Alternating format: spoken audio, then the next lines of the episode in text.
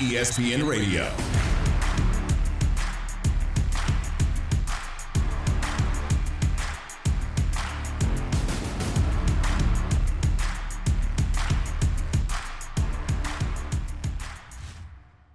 ESPN Radio. You're listening to ESPN Radio on the ESPN app, Sirius XM Channel 80 and ESPN Plus. It's your boy Chris Canty rocking with my main girl Amber Wilson. We are presented by Progressive Insurance. Vince, Brian, Corey, Kendall, we see you on the Canty call-in line. We're going to get back to the Raiders conversation in a second. But right now, Amber, we got to react to what we saw last night at Barclays Arena with the Brooklyn Nets beating the Cleveland Cavaliers 115 to 108 in the 7 8 Eastern Conference play in game. And the Nets led that game wire to wire. But it seemed like the Cavs made that thing a little closer than we expected in crunch time minutes. What did you think? What did you make from last night's game? I made from last night's game that superstars win NBA games because that's what you saw last night from Kevin Durant and Kyrie Irving. And so the conversation, of course, naturally, as they move forward here with the first rounds of the playoffs against a very good Boston Celtics team, is going to be is that sustainable for this team? But that's the entire construction of this Brooklyn Nets team is reliant on those two guys. And we saw Kevin Durant with a shoe size being the problem when he was out there practically by his darn self, almost able to get it done. So now he's in a position with a Kyrie Irving who is not only available every night, but is coming to play. And that's what I took out of last night. Yes, it's probably unrealistic to expect Kyrie to have perfect halves and darn near perfect games like he did every single night of a series. But I don't think it's outlandish, Chris, to expect superstars to act like superstars during the playoffs. It is going to take monster performances night in and night out from KD and Kyrie Irving, but those guys are elite players in the NBA. I don't think it's too much to ask.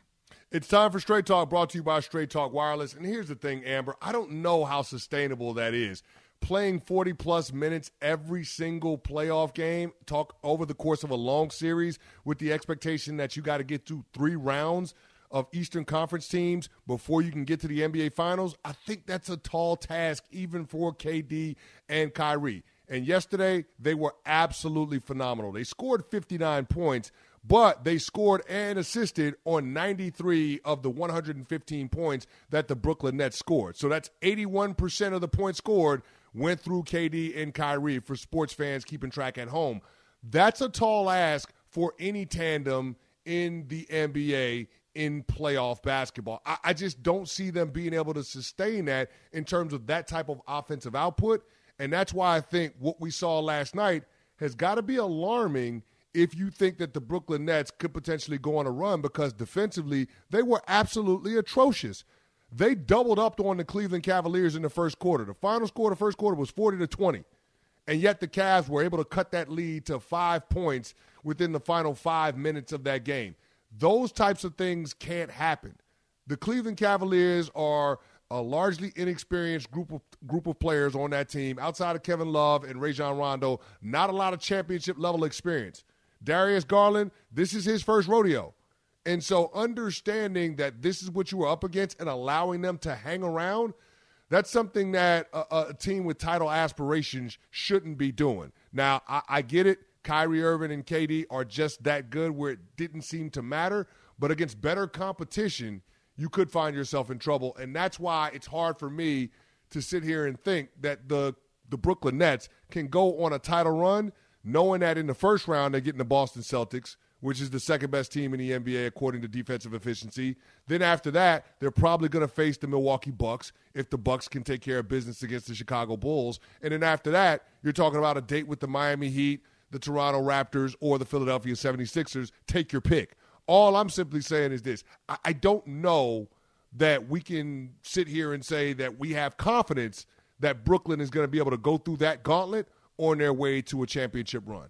I'm not saying that there aren't concerns when it comes to this Brooklyn Nets team, but what I am saying is what we saw last night is this this is a, a formidable team when Kevin Durant and Kyrie Irving are out there playing at their most elite levels. And we haven't seen them doing that together all that often this season is it realistic to ask them to put up 59 every night combined or 21 of 31 shooting like they did last night? Irving made his first 12 shots last night. Is that sustainable or realistic? No. Probably not. But we saw them do that last night against an elite team defensively. Let's not take anything away from who the Cleveland Cavaliers are. Yes, they are young, like you mentioned. Yes, they are inexperienced, like you mentioned. But they are an elite team, at least in the regular season, defensively. And that's who they went up against last night. Now, they're about to run into another elite defensive team in the Boston Celtics, and we'll see how that one goes because they've got a bit more offensive power out there as well. But to see the Nets do that to that Cleveland Cavs team, it wasn't like the Nets were facing, you know, a terrible team. I mean, they, they're facing a team that finished the regular season with the same record as them. They're facing a team that was uh, very deserved of being in that play-in type scenario and is very much alive still in a play-in tournament, could still make the playoffs in their own right. So I do think that there are concerns, of course, when it comes to Brooklyn defensively.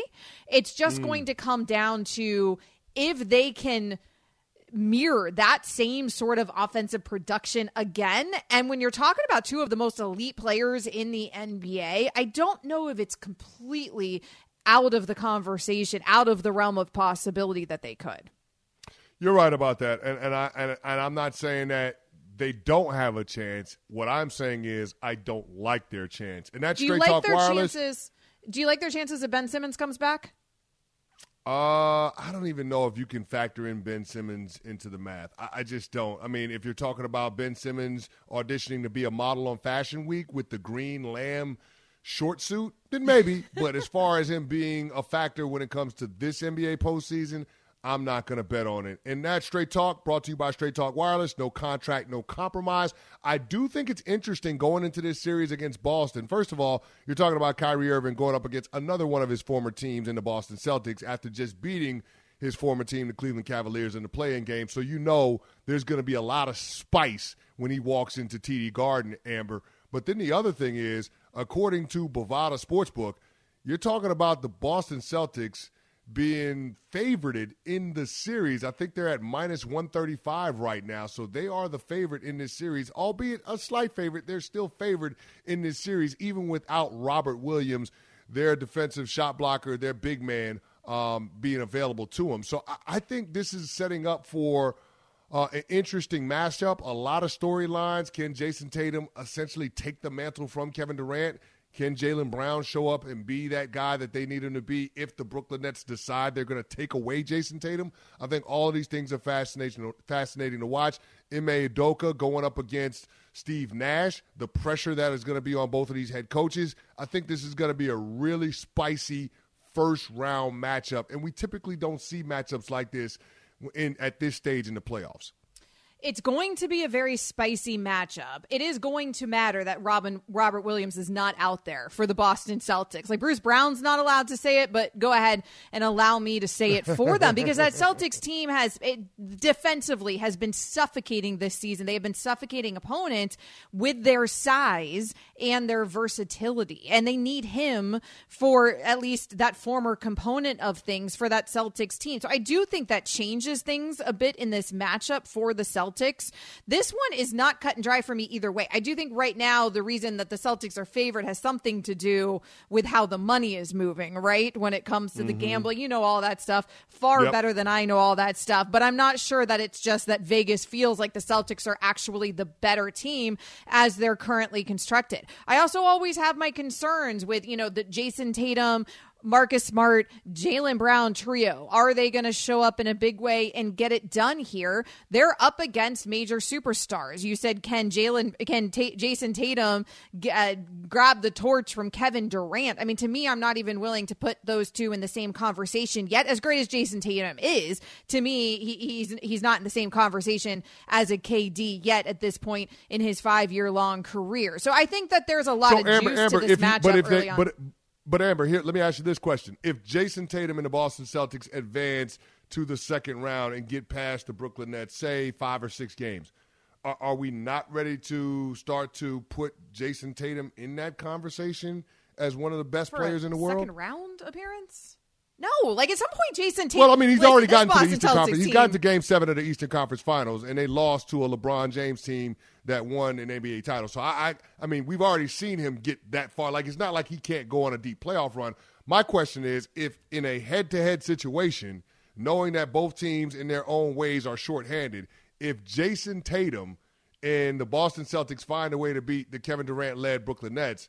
Are we ready to start talking about Tatum in that way? I'm just Well, we, curious. we, we we saw this team get to uh, Eastern Conference Finals a couple years ago too. And listen, I I think this Boston Celtics team has been very very up and down over the five Okay. years that Jayson Tatum has been on this team. There are times that this team Kyrie Irving has was a big part of wildly that. underperformed, like last season. There were times that this team lived a little bit more up to expectations. But at some point here, when you have Jayson Tatum and Jaylen Brown, and they're this far into their NBA careers, even though Jayson Tatum just turned 24 years old, everybody considers him this, you know, elite, elite player. We did the ESPN's top 25 under 25 yesterday. He's second on the list. If you're going to be the second best player in the entire NBA at your age or in your age group, then at some point you're not just making Eastern Conference Finals appearances, but you've got to be winning Eastern Conference Finals for us to have even a entertain a conversation of you being compared to some of the greatest who have ever done it, like a Kevin Durant. All right, well there it is. I will throw this out there, Amber. The Boston Celtics are three and one against the Brooklyn Nets this season. Just just putting that out there. Now I Yes, know that's but not the- the Brooklyn but Nets the full Nets strength, didn't but have we gotta we gotta put that out there Irving, just they to didn't the have picture. You play a team Harden, and they didn't have KD for part of the, you, you play a team four times in a year and you, you won three of them. Just just putting that out there. Coming up next, we check in on the scene in Atlanta as the Hawks prepare for their play-in matchup against the Charlotte Hornets. You're listening to Amber Wilson and Chris Canty, ESPN Radio.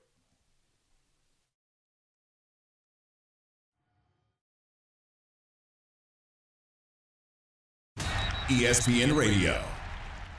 Rocking with Amber Wilson and Chris Canty on ESPN Radio and E Plus, and we're presented by Progressive Insurance. Hit us up on the Canty call-in line, triple eight say ESPN. That's eight eight eight seven two nine three seven seven six. And Amber, the Las Vegas Raiders fans won't stop coming out of the woodwork because they are caping for their guy Derek Carr, and they believe that the franchise is justified in giving them that bag to the tune of a three-year extension for $121.5 million.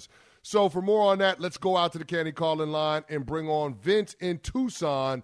Vince, you're on ESPN Radio. What up? Hey, thank you guys for having me, man. I, I mean, I got a lot to say, so I'm gonna try to make it quick, not take so much time. Uh, first thing, I love it when they do the co-ed. Thank you guys for having me, Amber. You're awesome. You're amazing. So Thanks, Vince. take note, Appreciate it. everyone. Appreciate y'all. Uh, Raiders, man. Since I've been born and raised, for example, fourth grade, I lost forty dollars with a kid to the Super Bowl, Buccaneers, and I got to watch my entire youth uh, just like bash the heck out of Rich Gannon. One thing us Raiders don't do, we don't appreciate our quarterback when we have him. Now, with that being said, Derek Carr, talking about elite, ah, I'm not going to jump on that, guys. And on top of that, I mean, 40 million, are you talking about this extension? I wouldn't have given it to him so soon because I get he's had to deal with all the changes and instability in our in our in our franchise, but he's always praised how he wants and dies and loves to be a Raider. So I need him to prove that. He could have waited another year. I mean, taking all that money is like stealing from the homies. You know, got to spread some love. Take take note from Tom Brady. Six round pick, you know, wasn't a physical specimen like these quarterbacks we see nowadays. So, you know, he should have spread some love, you know, maybe waited a little bit. Uh, he's got everything he has and needs right now to prove to us, you know, that we can do it. And, you know, by then, you know, I'll give him some love. He's not an elite quarterback. He's a good quarterback that can be great. That's comparison to guys like, you know, Matthew Stafford. I'm sure, you know, the Lions are, you know, hating what they did now. But again, he had everything around him to succeed. And he is a good quarterback with great potential, but he is a liability. Derek Vince Carr, basically, Wow. Vin, Vince Wow. I can't basically go there, wants Vince. Derek Carr to can't uh, there, spread the Vince. You love and, and not take the money so that the Raiders can be better. And frankly, Derek Carr doesn't even need to do that because of the way that they structure this contract. Like they have the pieces that they need to have right now. No doubt about it. And the- Raiders have it all set up on the offensive end, but that's not where the questions for the franchise are. It's on the defensive side of the ball and whether or not they got a head coach. But we'll have more on the Raiders conversation and your calls a little bit later in the show. But right now, Amber, we got to go out to the Canty call-in line to bring on Treavor Scales, Bally Sports Atlanta, and also on the play-by-play broadcast for the Atlanta Hawks game. Treavor, thanks for jumping on with us. And of course, we want to preview tonight's matchup with the Charlotte Hornets in the 9 10 game in the Eastern Conference in the NBA play in tournament. What's the biggest concern for the Hawks going into this matchup with the Hornets? Hey, brother, appreciate y'all having me, first of all. Uh, just want to get that out the way. But first things first for that Hawks team is defense, right? That has been the paramount issue for that team throughout the entire uh, season they have found that identity lately. They have been able to make sure they get over screens, defend the perimeter as best as they could, especially given the personnel. They don't have too many defensive stoppers in large part, but they have found at least a hustle about themselves on that end of the floor, and that's going to be the differentiating factor because we all know the pace at which Charlotte likes to play, and Atlanta is perfectly capable of doing the same. But so long as you can get the timely stops that you need in an NBA game, that's what's going to be the differentiating factor for these Hawks. Treavor, you mentioned there that they have gotten better defensively, and certainly they needed to do that. The first half of the season, they were really disappointing in that area. I wonder, from your perspective, have they been kind of disappointing in terms of their regular season overall? We are talking about a team that was in the Eastern Conference Finals last season, big expectations around their young star, and now we're in a scenario where, you know, are they even going to technically make the postseason? Oh, for sure. Like, there is a bit of a letdown, but let's also acknowledge the context surrounding the letdown, right? Like it is impossible to ignore the fact that this roster was decimated by COVID for a large part of the season, in which it was just untimely absences from the likes of their stars and Trae Young in the first visit up to MSG, down to John Collins having to sit out for a, a, an extended period of time. No, we had a roster full of ten days for a good week and change. And it was out on a time in which we were headed out to the West Coast. We lose to Denver, LA, uh, and a couple of other like prominent figures out west that really didn't. It set us behind the eight ball, and we, we were unable to really get ourselves out of that hole, largely because of the lack of defensive prowess for this roster for a large part of the year. So again, I will wholeheartedly agree with the idea that there was a letdown when you look at this from a macro standpoint. Coach Nate McMillan said so much in a post game press conference recently. But I think the context is certainly important uh, along with that.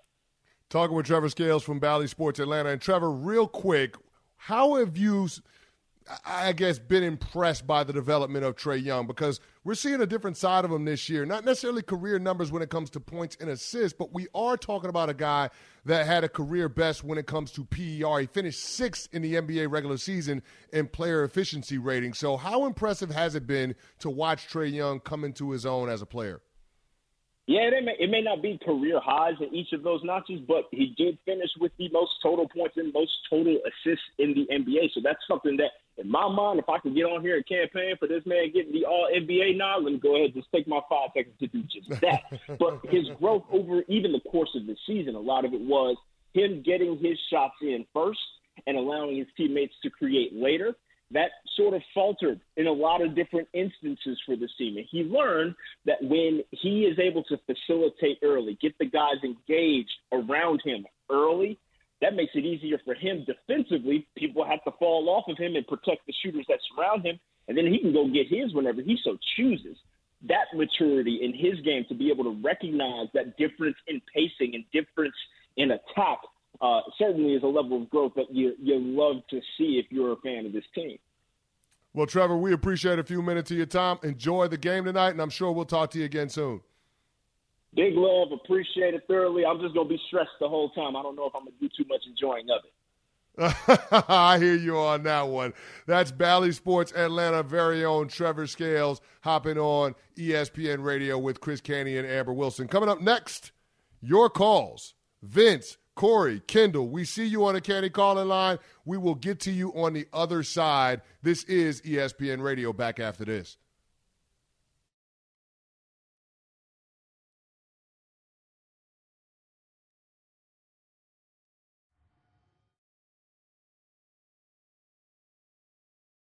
ESPN Radio.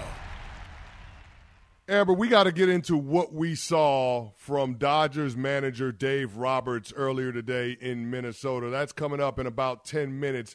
You're listening to ESPN Radio on the ESPN app and Sirius XM Channel 80. I am Chris Canty. She is Amber Wilson, and we are presented by Progressive Insurance. Hit us up on the Canty calling line, 888 say ESPN. That's 888 729 3776. And Amber, right now, we got to go to the Canty calling line to bring on ESPN NFL insider Jeff Darlington. And Jeff, we appreciate you jumping on with us. And to kick things off, we got to ask you about the latest when it comes to the congressional inquiry into the Washington Commanders and where we stand with that.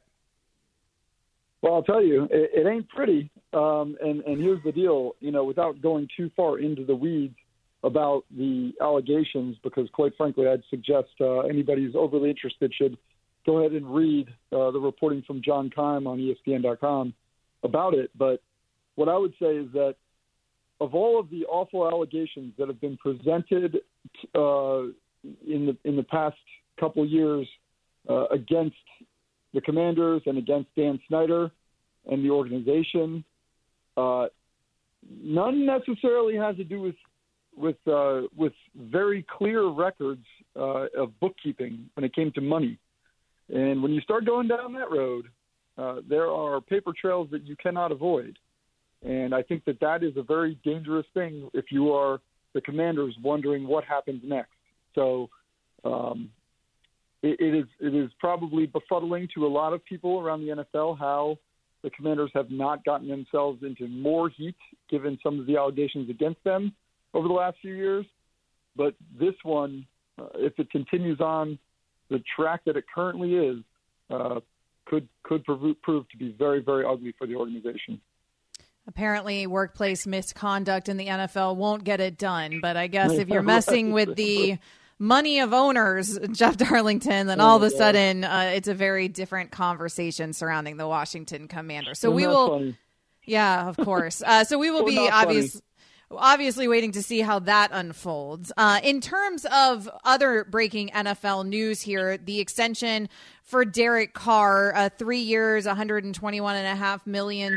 We all knew, Jeff, that this was coming, that Derek Carr was going to get extended uh, with a year left on his deal. Were you surprised by any of the details, the no trade clause, the 40 per, anything surrounding this situation?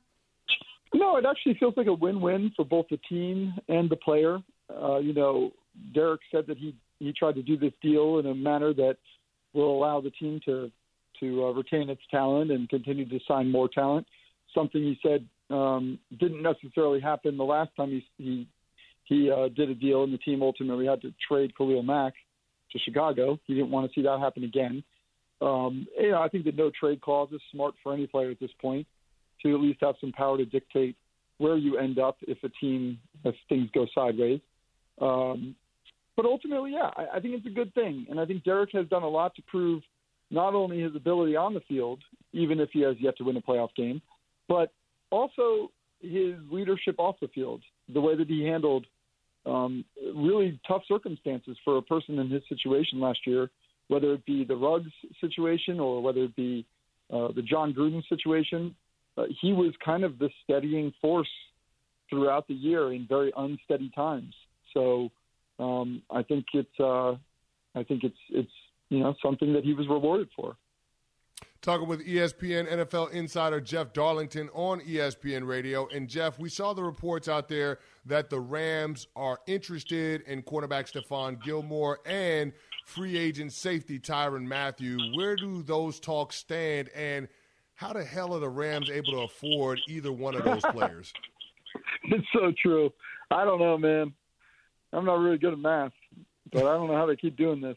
But uh, you know, like it's going to, especially with Tyrann Mathieu, it's going to be a matter of what he's willing to to take. There are plenty of teams that would love to sign both Mathieu and Gilmore at this point, uh, and it's going to be a matter of, I guess, where they're willing to play and bring their number down to uh, the point where they'll sign their deal. And if if they want to kind of hold firm on the number, they can do that. You know, we're now at a point where teams are more likely to wait until after the draft to shell out the kind of dollars that these guys want. So while they are doing these visits, uh, it would not surprise me if they didn't yet sign so that they could instead see what teams do in the draft and then maybe get a bigger payday, uh, maybe a little bit closer to training camp. Jeff Darlington, ESPN NFL Insider, on with Amber Wilson and Chris Canty here on ESPN Radio. So, Jeff, another day, another Baker Mayfield podcast saying he feels disrespected. The Browns have signed a fourth quarterback in Josh Dobbs. What is happening with this Baker Mayfield situation? Um, well, I mean, you know, it's important to remember that he's owed $18 million. He's guaranteed that money this coming season. So, no team that is a potential trade suitor is going to take on that salary. So it's going to be up to the Browns to decide at some point, and it doesn't have to be yet, um, when they're willing to come down from that number and, you know, basically pay a bulk of that salary and then put the other team on the hook. The best analogy I can give you is Teddy Bridgewater last year. Carolina Panthers waited until uh, much closer to the draft. They ended up taking on a bulk of his salary, and then the Denver Broncos only paid 4.5 million of it, and it was only a six-round pick. That's the kind of deal ultimately that'll probably wind up getting done um, between the Browns and another team, whether that's the Seahawks, the Panthers, or maybe even just a team that's looking for a healthy backup. And uh, Baker Mayfield could be that guy. Jeff, last question from me. We, we knew the Derek Carr extension was going to happen at some point this offseason. Only had one year remaining on his deal and the Raiders have expressed interest that they wanted to retain him. Who's the next quarterback around the National Football League to get an extension this offseason? Oh, man, that's a great question. I don't know that this offseason, I mean, Lamar Jackson's the obvious choice there, but he's kind of been an interesting one because um, the Ravens have even said that ownership, Steve Bisciotti, has said that Lamar isn't really taking their phone calls when it comes to an extension. And it's not bad blood. It's more that Lamar kind of wants to do things on his time, and and uh, it's one of the, as, as he put it, it's the most unique um, negotiation he's ever been a part of.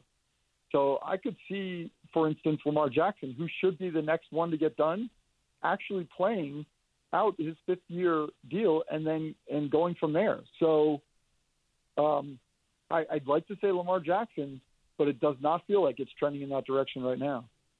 All right, Jeff. Well, we appreciate your insight. Appreciate a few minutes. We'll talk to you again soon. Appreciate you guys. Thank you. All right, that's ESPN NFL insider Jeff Darlington jumping on ESPN Radio. The NBA playoffs are on ESPN Radio. Tune in to Play in Action tonight as the Hawks host the Hornets, followed by Spurs at Pelicans, presented by Indeed. Coverage begins at 6:30 Eastern on most ESPN radio stations. Coming up next, Amber, we got to talk about what we saw from the Dodgers manager in Minnesota. That'll be on deck, pun intended. You're listening to Amber Wilson and Chris Canty, ESPN Radio.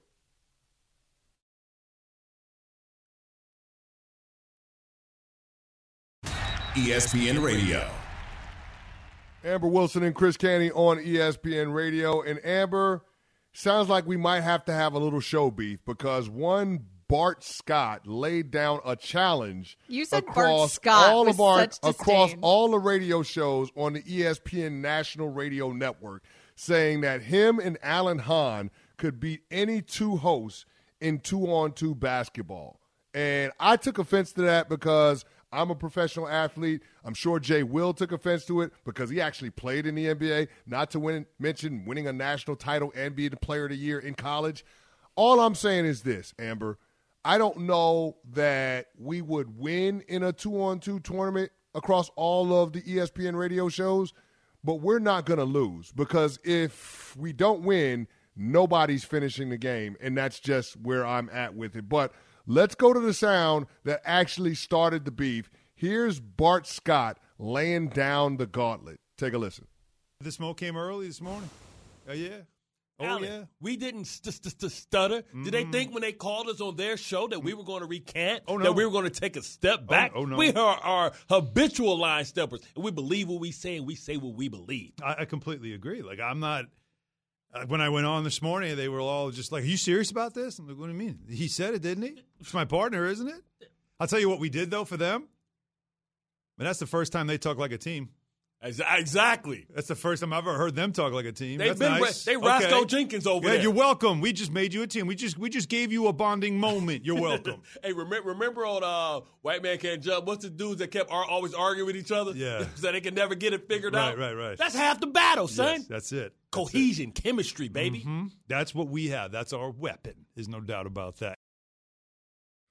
I don't know, Amber. I don't know if I can buy into all of that. You could be on the same page as your co-host. That still don't mean you're going to be able to win in a two-on-two tournament. I'm not buying it. That was some radio on radio beef if I've ever heard it, where they were taking the low key shots at the morning show, saying that they gave them the material to finally be a team. This is just an outlandish take, though, from Bart Scott, because first of all, like you mentioned, Jay Will has actually played basketball. So if anybody who works at ESPN Radio should be offended, it's the dude who played basketball at the most elite level that you can play it and was one of the best college players ever. So there's that Yes. component of this. And then there's your size.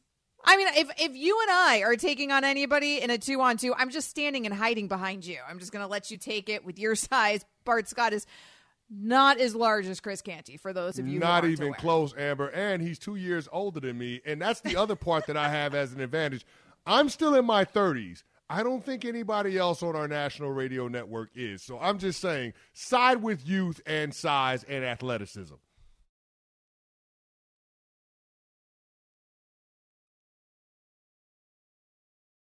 ESPN Radio.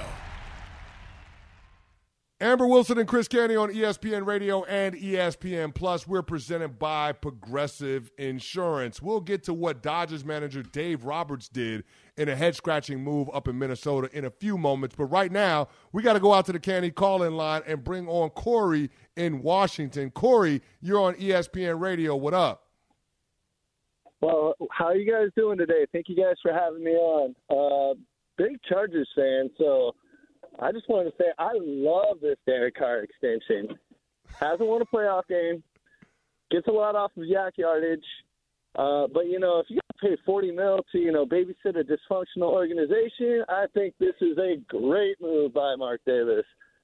Uh, I think it puts my Chargers in prime position to you know take over the AFC West and have one less stepping stone to you know hop over, considering we got Russ over in Denver and KC is KC. So, but uh, I'm, just wondering. I mean, what what what's the motive here? Like, what what are you paying forty million for? Well, here's the thing, Corey, and we appreciate the call. If you don't have a quarterback, then you don't have a chance to compete in the NFL. All of the teams that won their divisions last year had the best quarterback play in said division. So that's how important the position is. And if you look at what Derek Carr did for that franchise last year, being able to steer them in a very tumultuous time where they lost their head coach to scandal, where there was the tragedy in the Henry Ruggs car accident that led to loss of life and him essentially losing his NFL career. And then you had Damon Arnette, a failed first round draft pick that ended up getting cut because of putting some ridiculous stuff on social media. There were a lot of things going on. And yet this franchise found themselves in the playoff hunt in week 18, and Derek Carr delivered them to a playoff berth. I, I think that counts for something that matters. And for a quarterback going into his final year of the contract, the Raiders had to make a decision on what they wanted to do, and ultimately, I think they made the right decision in paying Derek Carr, even though it might not yield the returns they're looking for in year one of that contract. The stability matters. The leadership matters. All those things that you mentioned from last season absolutely matter. And the fact that Derek Carr is a good quarterback matters a whole lot because where else were you going to go? And we had a caller earlier in the show say, they didn't need to pay him now. Why pay him now? Well, he had one year left on his deal. What are you going to do? You're going to let him hit a free agent market and then you think you're going to retain him and then you think you're going to somehow get him cheaper the No. way that the market goes and the way that a lot of these teams are so desperate for a quarterback. Amber, you probably couldn't even franchise him. The franchise tag number would be more than what he's So going to get on his new money average. so much it wouldn't it wouldn't have made any sense for the Raiders to do that. So some of this you have to consider the situation the Raiders found themselves in. It's not all about is Derek Carr the best quarterback in the entire NFL. A lot of it is that the Raiders found themselves in a position where listen, you have a good one and you've got that stability and you need more of that stability and leadership moving forward. You have a new coaching staff coming in. We know all the adversity that team faced last season. This was a day a way to lock it in and lock it in frankly as astronomical as it seems with these numbers right now and with this quarterback market, you're still locking it in for less than you might have otherwise found yourself in a, in this position to pay. Amber, the way I see it, you got enough problems if you're the Las Vegas Raiders. You don't need to add on top of that trying to find another franchise quarterback. But, Amber, we also got to pivot and get to the LA Dodgers. We've been talking about it for the last 20 minutes. I wanted to get to it. We got to pay off the tees. But what we saw from manager Dave Roberts up in Minnesota was absolutely ridiculous. So the Dodgers are taking on the Twins, and the Dodgers are cruising behind the strength of one Clayton Kershaw, who threw seven hitless, scoreless innings, 13 strikeouts, no walked batters on 80 total pitches. And Dave Roberts makes the decision to pull Clayton Kershaw, his ace, because it's too early in the season to push your starting pitcher. Now, according to our very own Jeff Passan, there have only been 23 perfect games thrown in Major League Baseball history. Now, Clayton Kershaw has thrown a no hitter, but we're not talking about a perfect game. Perfect game means no walk batters, no hits, none of that stuff, no nonsense, no base runners. Clayton Kershaw was on his way to doing that with 80 pitches, Amber. He, he, he was on his way. He was in complete control. And the only reason that manager Dave Roberts pulled him out was because he felt like it was too early in the season to push your starting pitcher. How do you feel about Dave Roberts making this decision? Yeah, perfect through seven, to your point. Perfect. I mean, it would have been the second no hitter of his career. Fine. We've seen no hitters. I mean, yep. even in Dodgers history, there's been 26 of those. There's only been one other perfect game in franchise history. It was Sandy Koufax in 1965, Chris Canty. And that's what could have occurred in 2022 if not for the manager's decision on an 80 pitch count. I do not understand this. Listen, I am not out here uh, pretending to be some baseball expert or even uh, like a diehard baseball fan. Yeah. I don't understand these decisions by baseball because this to me is why I have a hard time becoming a baseball expert or a diehard fan, frankly. What? Because for me, do, well, like, don't you want the perfect games if you're baseball? And also, isn't it the beginning of the season? Like, all right, fine. It, what happens if you don't have him for a couple weeks because he's extra tired and he needs to rest his arm? Like, it's the beginning of the season. We got a lot of games left. No doubt about it. But Amber, let's see if Dave Roberts can make it make sense in his own words why he made the decision to pull Kershaw. Take a listen. Basically, after the uh, sixth inning, I just went to him and said, "Hey, where are we at? What do you got?" Um, and he said, "I'd like to go back out there for the seventh, and um, 80, 85 pitches. That's kind of where I want to finish, and um, it makes sense." Um, and I was good with that. And uh, the shortened spring training. I felt it was a win to get them built up to five and seventy-five. But when you're talking about uh, being up and down seven times, um, that's that's something, and I can't quantify it. Um, but talking to a lot of people that have been around this game for a long time, the ups and downs certainly matter. And uh, he got to 80 pitches, and I felt that the stuff was starting to tick down. Uh, talking to Austin and Clayton himself, and so, you know, I think there's a point where you just got to decide. I got to decide um, to what end. And here's the thing, Amber, I'll say this. It is early in the season, his second start, and it was 36 degrees in Minneapolis today. So all of those things matter in terms of maintaining Clayton Kershaw's health because Dave Roberts, it's not about trying to win the battle of allowing your ace to have a perfect game. It's about trying to win a war and win a championship. And that's the aspirations that the Dodgers have, especially given the amount of money that they've dumped into their payroll. So I'm sure a lot of fallout from that. We've also got some fallout from the NBA. We'll get back to the Nets and what they did last night against the Cavs.